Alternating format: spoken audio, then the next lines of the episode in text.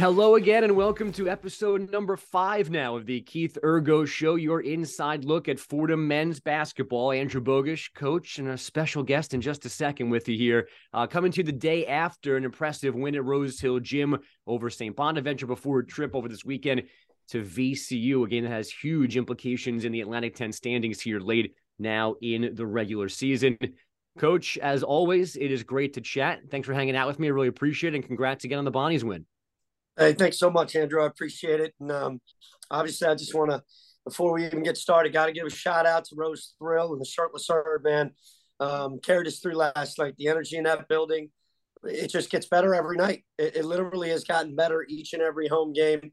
Um, and we got two more left in this building, and hopefully it can it can get louder uh, the next two um, because it is just an incredible difference. Um, the energy it brings to our program, our players, the difference it makes in the second half on the free throw line for the opposing team. It's just truly fantastic, and it's a testament to all the hard work that these guys have put in, um, and they're starting to reap the, the, the reward. So, just a fantastic university and program win last night. So, thank you.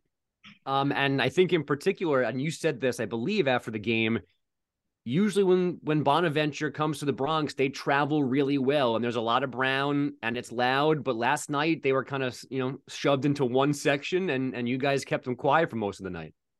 Yeah, you know what? Like um, I mentioned it last night in my press conference. I was I was uh, outside when St. Bonaventure was done their walkthrough, and I ran into Mark, uh, you know, Coach Schmidt, and he was like, um, I asked him specifically. I said, "Yo, have you ever been in here where it's been you know packed?" Uh, he's like, you know what? We usually get good crowds in this building, um, but 50% of it's usually St. Bonaventure fans. It's like, I don't think that's the case tonight, you know, but it's, you know, he's like, it's exciting. It's great for the league. And it's, you know, it, it should be happening here at Fordham. Um, and I think there was a moment where they went on their one run. They went on a, a good run at one point, maybe in the first half. And all of a sudden you heard some Bonnie's cheers. But that lasted for about 30 seconds, and then I didn't hear any fans again, other than you know, you know the Ramley. So, um, you know, it's a, it's it's a it's kind of a testament to where we are right now, and it's pretty exciting times here at Fordham basketball for sure. When you and I talk uh, with the whole TV crew before games, you have mentioned more than once, you know, your desire to get a full 40 minute effort from the guys. You haven't played Fordham basketball for a full game. Yeah. Last night felt pretty close though to a full game. Was that maybe the best top to bottom effort you guys have had? We just talked about that actually in our team meeting when we were watching film, and it was his, it was no doubt the best that we have played for 40 minutes on both ends of the floor. Um, but the funny thing is, we we didn't play our best. Um, we know that we made a bunch of mental errors that we typically don't make. Fortunately, we've really been good in the second half of cleaning some of those first half errors up. So the 40 minute game is still out there, uh, and it is definitely the goal. And I believe if we play 40 minutes of, of what we're capable of playing, um, it really doesn't matter who's in front of us. I think we're capable of beating anybody. Well, for the first time in a very long time, Fordham men's basketball is sitting here in the middle of February, and there's a valid conversation about resumes and quality wins and all this kind of stuff and computer numbers, even just for the NIT. And despite 21 wins and nine wins in the league, the computer doesn't love you guys that much because the computers don't seem to love the Atlantic 10. And I know you don't want to maybe talk about yourself specifically, but maybe go to bat yeah. here for the conference that the league is yeah. tougher than some numbers are, are leading others to believe. It's an absolute joke, quite honestly. I mean, a lot of the a lot of the metrics are like offensive, all based on offense too. Like there's no defensive some of the best teams, eh, defensive teams in America in this conference. So, um, you know, I think it's kind of comical when you have, I think it's up, it's either nine, possibly 10 teams in a 15 team league that all have winning records. You know, that doesn't, that, that we might be the only, the only league in the country that has nine or 10, whatever percentage of the 15 teams that, have winning records. So, you know, I, I think way too much stock is, is played um, in the first month to two months Uh, of the season, especially in today's world when you have so many teams with brand new players, new coaches, and things of that nature. There is not a team in this league right now that I don't think is getting better every night. Teams like Loyola Chicago, like they're such well coached teams.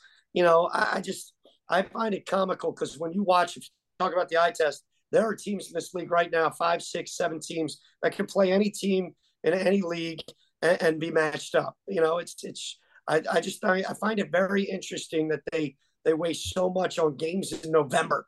Like it's outrageous. You know, you have freshmen that are infinitely better. You have upperclassmen that are infinitely better. So much more clout should be um, should be kind of um, go into games in February, in my opinion. Right now, I put up plenty of teams in the Atlantic 10 up against a number of teams that I watch on a regular basis. So, uh, but you know, that's out of our control. So it is what yeah. it is. And I don't know if it's going to change.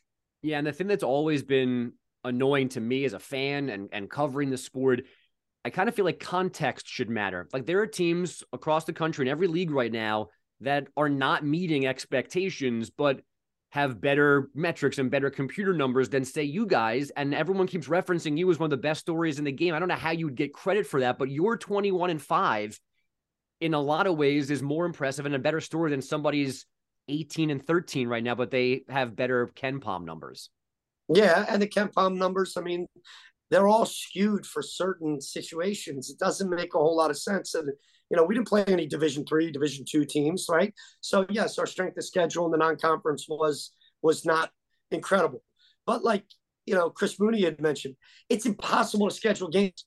The only other high major teams that will play us, we have to travel to Arkansas to get a high major game. Like, you know, so it's just an interesting situation. Nobody's coming to our place, right? They'll only play us on a neutral site, if that. They don't even want to do that. You have all these leagues with you know 20 20 game seasons right 20 20 game league games so you know they're not likely to go out and decide to play a team in the Atlantic 10 that they could potentially lose to on a given night um, it's very rare and it's very difficult to schedule so no matter what the scheduling looks like in the non-conference it, it's going to be tough it's going to be really really tough um, especially for a team like Fordham you know, we don't have uh, the incredible clout like a VCU, like a Dayton, like a Richmond at this point. So even a high major is not going to do a home and home because it's less likely to get a, a deal with ESPN for those games right now. Um, we have to prove ourselves, I guess, in order to get those types of games moving forward. Um, so we just, you know, the bottom line is we play who's in front of us. All we can do is that, and you know, um, but I really believe these guys deserve a serious look. Um, we got a long way to go, so yeah. we're really not focused too much on that. But I think this league has got some of the best coaches in America, and I think it's got some great fan bases and some really, really good basketball teams, especially right now in February. Well, as I mentioned at the top of the show, uh, we've got a special guest. It went so well with Darius Quisenberry a couple weeks ago. We're going back to the well, bringing in one of his partners in crime. Uh, another great all around game against the Bonnies from him. Nine points, four rebounds, eight assists. It's 15 assists, just two turnovers over his last three games. Uh, top 10 in steals and an assist and assists in the league. It's Antrell Charlton joining us here this week. Trell, it's great to chat, man. Thanks so much for hanging out. Andrew, you just changed. Dude, what are you doing right now? We're going at VCU. You're talking about turnovers and assists. I want to spit. Yeah. Coach Paulson made the mistake the other day of talking about how our turnover ratio, blah, blah, blah. And we went out and had 16 turnovers last night well, if, we if Antrell ends up with anything more than two to three turnovers, I'm not doing any more podcasts. well, I have to say, I thought you were going to yell at me a couple weeks ago because apparently I alerted Darius to being close to 2,000 points, and then he only scored the four at Richmond that game. But my good buddy John Feinstein, I think, talked to you earlier in that day, broke your no pregame chat rule. So I yeah, think he took me. the jinx I, heat more than I did. I'm the complete to blame. I, I, I, I that was a the whole trip was a mess, and and I'm I take full responsibility for what happened in Richmond. There's no doubt in that. So, Antrell, protect the ball Saturday. That's you. That's yeah. your one goal now. Do me that favor, okay, man. Uh, so let me let me ask you this. I mean, you were here last year for what was a really good year for Fordham at 16 and 16, and now you're 21 and five. What are you most proud about right now from your guys, from you in this season? Uh, how we stuck together, like through ups and downs. Even like, well, we to us, like we're doing exactly what we're supposed to be doing. Like even the games we did lose, we felt like we gave some away, but I just like our connectivity. Like no matter what happened, the ups and downs. Like when guys are having down games or down practices, we always uplifting each other or holding each other accountable. So I just like the connectivity, uh, connectivity in the locker room. Everybody's like uh, Coach Urgo says the same status, different roles. So we always look at each other as the same status. We all just have different roles, so we all can take uh, criticism from the next teammate, no matter if we so-called um, got a higher status or a role than them. We always take criticism from our other teammates. So I just like it. I've mentioned this to Coach uh, on this show before. It is it's very obvious to me how much you guys care about each other and care about Fordham. And except for Kyle, you guys are all kind of newish to the program. How so quickly did you guys have such a strong connection to not just the team but the school as a whole? Uh, you, like Coach Urgo says, you kind of just like when you came in, like I did absolutely knew nothing about Fordham. Like before, when I committed, nothing about them. Like never really heard of them. And so when I came here, you just kind of like fall in love with the place. Like it's like everybody's kind of like connected. Like it's like a community around here. So you kind of just fall in love with it. And then once I was able to learn the history, like last year we had a couple of the uh, alumni, old players, they came and talked to us and we learned more about history. You just like feel that pride that you want to do something special for them and having that Bronx attitude. So you just kind of want to do something special for them. So it just kind of like get instilled into you. Now, it took me almost two full years to find this out. But, coach, you've known Antrell since he was in high school because his brother was with you at Penn State. Yeah, we had um so Jamari Wheeler, his his his his brother was um a four-year player for us at at, um, at Penn State. So Antrell used to visit Penn State all the time, and obviously I got very familiar with his family and um, just one of my favorite families that I've ever had the privilege to develop a relationship with in this business, just from top to bottom, just wonderful people. Um, they kind of get it. They're just as hard on their kids as, as the coaches are. They don't kiss their ass, and it's really it's a it's um much you, you never hear from them. Uh, you know, they never. It's not like they're calling you like, "What's going on?" You know, they just um, they kind of they just get it, and they're wonderful kids. They've instilled some great values into their kids.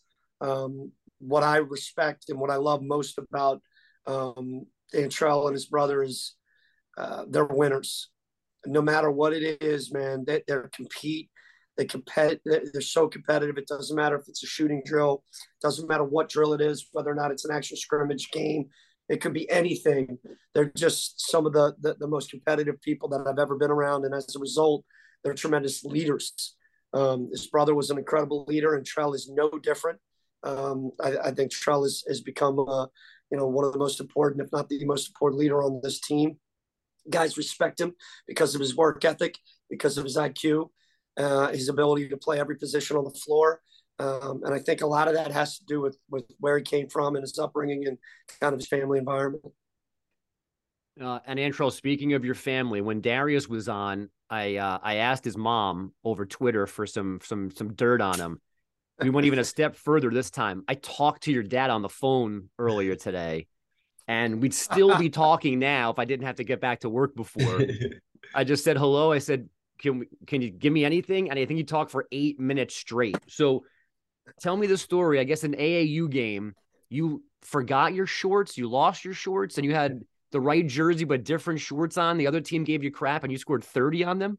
yeah, I forgot. I forgot my shorts and it was crazy because like I'm like the coach's kid. My pops, my father is also the coach of the team, so it's like crazy. The coach's kid, the only one who forget his shorts. I got on totally different color shorts from our team.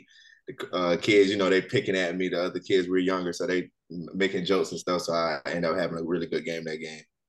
But Who's that was best? Really, that wasn't really nothing new. I'm always known for like losing stuff. Like that wasn't really Uh, who's the best trash talker in the family? You, your brother, your dad, somebody else? Who's the best at it? Oh, dude. it might it might be my pops. I don't know. He kind of I don't know. It might be my my, my father. He he. It's got to be. They got to get it from somewhere because there's no way that Jamari. I mean, both of them. Like, Jamari never stops talking. He like, doesn't. He never up, ever.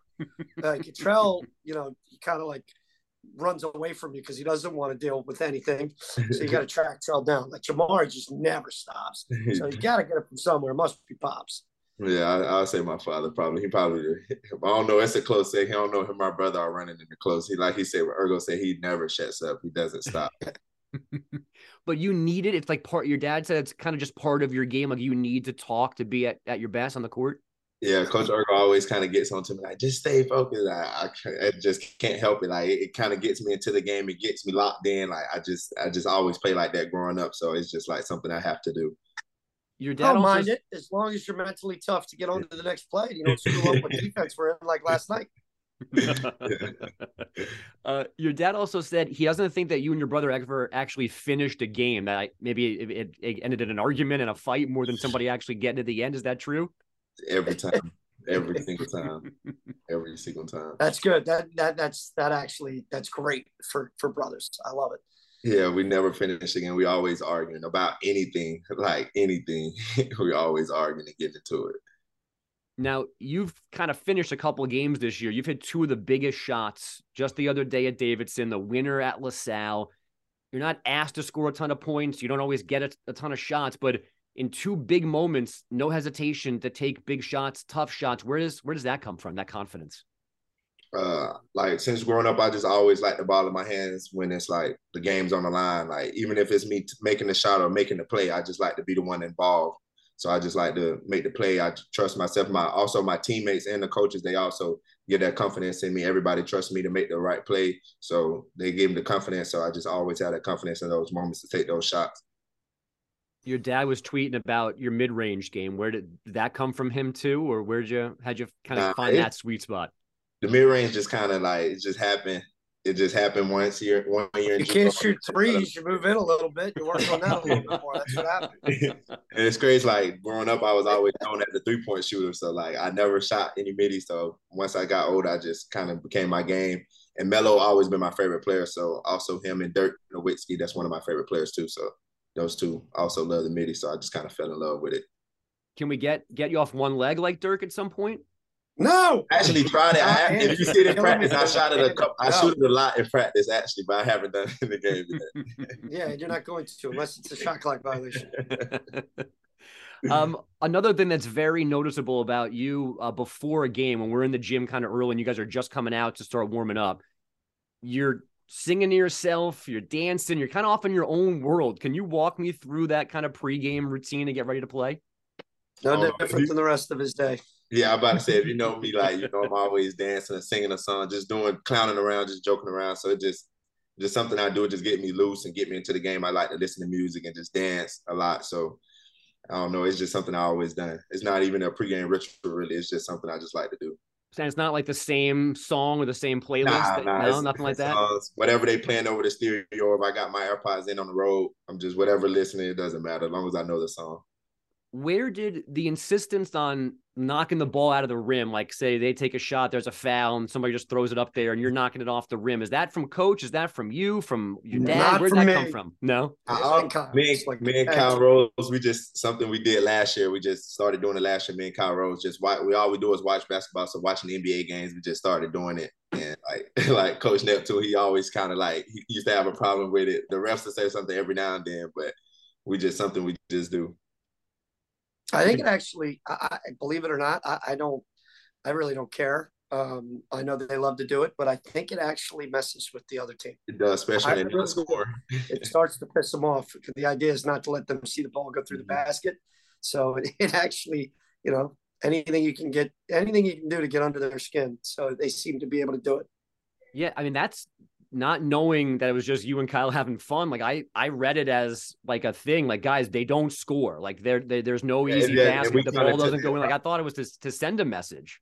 Yeah, it, we kind of took it like that. Like it kind of grew into that. Like we even do it to, uh, in practice. We're going through walkthroughs when the walk-ons are helping us go through in there. We don't even let them score. We'll block it from the net also. Oh, that's not nice. I was I was one of those guys. That's not cool. Come on. Yeah, Nothing easy. I like that mentality though. It's great. Um, his dad Keith thinks that Antrell could be a coach one day. What do you think? I don't think he really has any other choice. Um, you know, it's kind of in his DNA. And look, when you're playing, nobody thinks you're going to be a coach. And you know, 75% of ex players try to be coaches. So um, I think his IQ and like Antrell, there's a difference. There's there's kids that love the game. There's kids that like the game. And then there's kids that live the game. Antrell Charlton absolutely lives the game. It's all he does. You know, he watches too much NBA, in my opinion, because it's such a different game But I mean, he, he, it's funny. Like I don't know if he remembers he has a test tonight. Uh, I don't want to say that too loud, but but I guarantee he could rattle off statistics from some kid's game last night for the Dallas Mavericks. Like it's remarkable. Any conversation you have with the kid about basketball, he could go back years. Like he's an encyclopedia when it comes to basketball. It's amazing. Either that or music. He can rattle off lyrics. It's like, you know, well, tonight you got to, you know, a test. Are you prepared for that? You know, that kind of thing. But he lives the game of basketball. It's all he thinks about. It's all he does. He's in the gym constantly. He's watching basketball constantly. Um, and so I don't doubt his IQ is one of the highest I've ever been around on the court. Um, almost too good because he's stubborn. He's, I was almost going to curse me stubborn, but but he um he he is without a doubt got a future in coaching if that's what he chooses to do, and hopefully someday it's it's with me because I wouldn't even hesitate to have him on staff. You know, because it's not just about coaching a game of basketball; it's about influencing other other individuals. Um, and, and I think he could be. I see it already. He's made an incredible impact on a freshman. So I know as he gets older and he starts to realize, you know, his gifts, I think giving back and coaching could be an incredible opportunity for him to be successful and, and really influence a lot of other individuals as well. Do you want to coach Antro? Uh, right now, I don't, know. I don't know how they do it. I don't know. But that's something Coach Urgo always says. He always tells me, "You're going to be a coach," but I always tell him no. And my pops always tell me the same thing. So I always, I, I don't know. I hope not. I don't want to. Guaranteed, guaranteed. Him and his brother. I don't know if they if they can't do anything else. They're not going to be rap artists. well, Keith, let me ask you this. I guess in general, you know, you you're looking at a kid in high school or junior college in, in Trell's situation, and you've got you know the basketball stuff, the on-court stuff, the stats, and then on the other column is all the amazing things you just said about him as a student of the game, yep. loving the game. How much bonus points, I guess, for lack of a better term, do you get in a recruit on a resume for that that kind of stuff? With, with Antrell, it had nothing really to do. I mean, it had to do. Obviously, he's talented on the court, size is his strength, but his leadership. I mean, he led his team to to the Final Four at Hutch, which is one of the most difficult things to do in all of basketball. And kids coming out of junior college, you really figure out who loves the game, who lives the game. And you know, we wanted winners.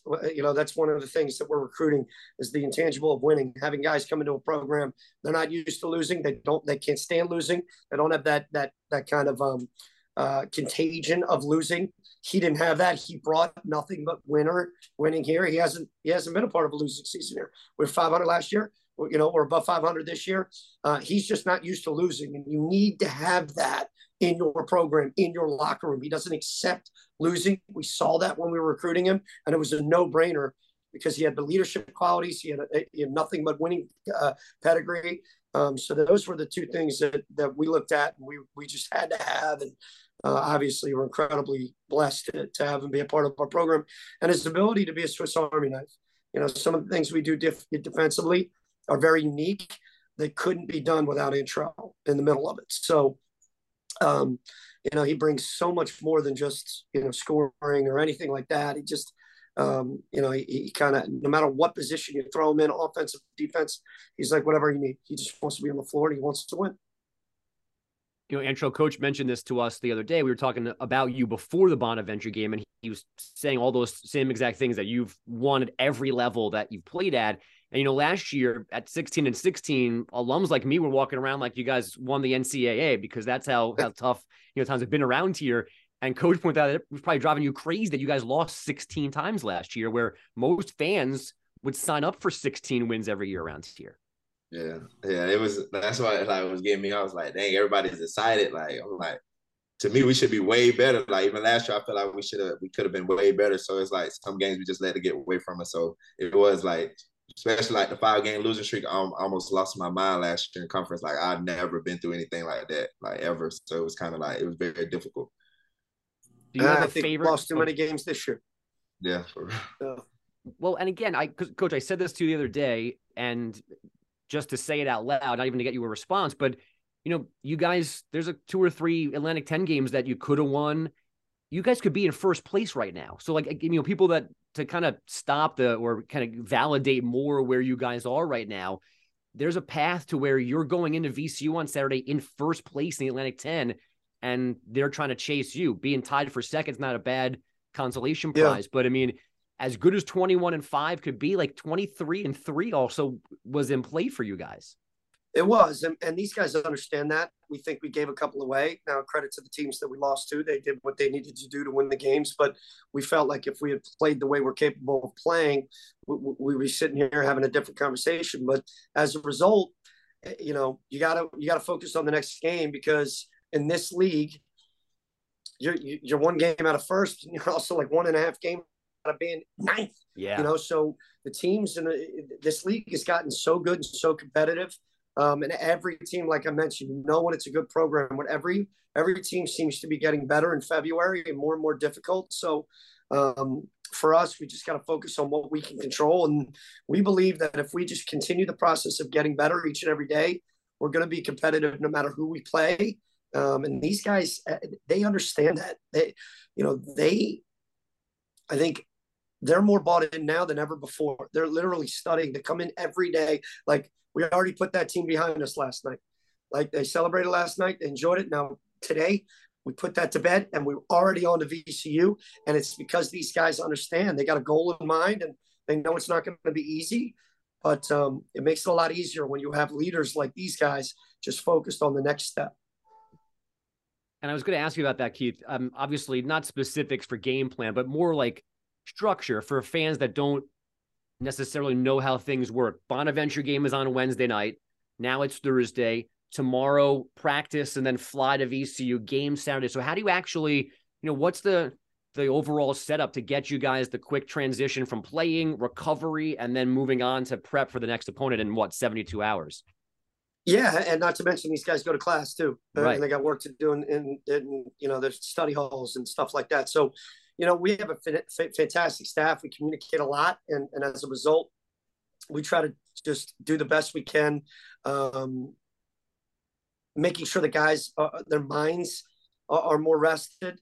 Physically, everybody's sore. Everybody's hurt in February. Everybody's grinding. These guys are thoroughbreds, man. They've done so much work in the preseason to be in the it, it, to have their bodies prepared and ready for this type of, of pounding. But it's really the teams that are more mentally tough because it can be fatigued when you're going through every every couple days. It's a grind, right? So you got studies, you got then you know tomorrow like not a whole lot of sleep last night. You wake up, you go to class, then you get into the film room. We got 45 minutes of film, and you know so we got to be very careful. You know, with two day prep, we we we we do a little bit of more stretching and, and mindfulness, and get these guys some treatment, and do a little bit more walkthrough stuff today, and then you know always the day before our game we get after it. But we try to, you know, it's a lot easier when you got guys coming in that are ready to compete right off the bat. These guys are going so hard in the in in like 30 minutes of live action that we have to cut it short. So you don't have to go long when you have older guys who are competitive. You're getting your work in and you're getting off the court. So we're trying to we're trying to just you know make sure we're we're cognizant of rest and recovery and um, and when you have upperclassmen who want um, to be successful, they're, they're, they're doing what's necessary. They're sacrificing. You know, they're getting into the cold tubs and doing contrast and getting rest and eating well and staying hydrated. So um, it's really important that everybody's on the same path.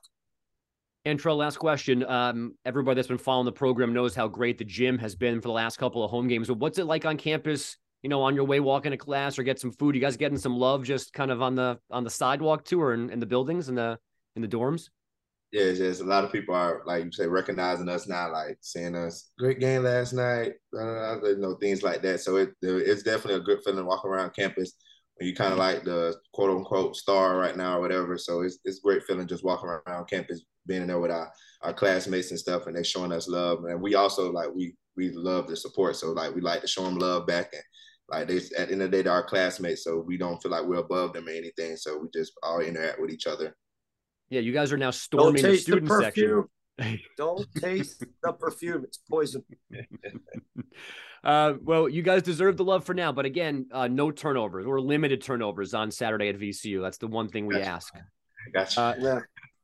Antro, this is an awesome chat, man. Thanks for hanging out. We appreciate it. Congrats on the season so far, and best of luck the rest of the way. Thank you. Appreciate class. Yeah. Coach, Uh, great chat as always. Again, thanks for letting me hang out with you guys. I appreciate that. Congrats on Bonaventure and best of luck at VCU. Thank you guys so much. And, and just again, to reiterate, thank you to the community at large, man. It's been a fantastic little run. We got two more games left here at Rose Thrill. We need to make sure that they're the best yet. So please continue to come out, continue to be loud. It makes a world of difference. Um, and we appreciate it for sure. So thank you so much.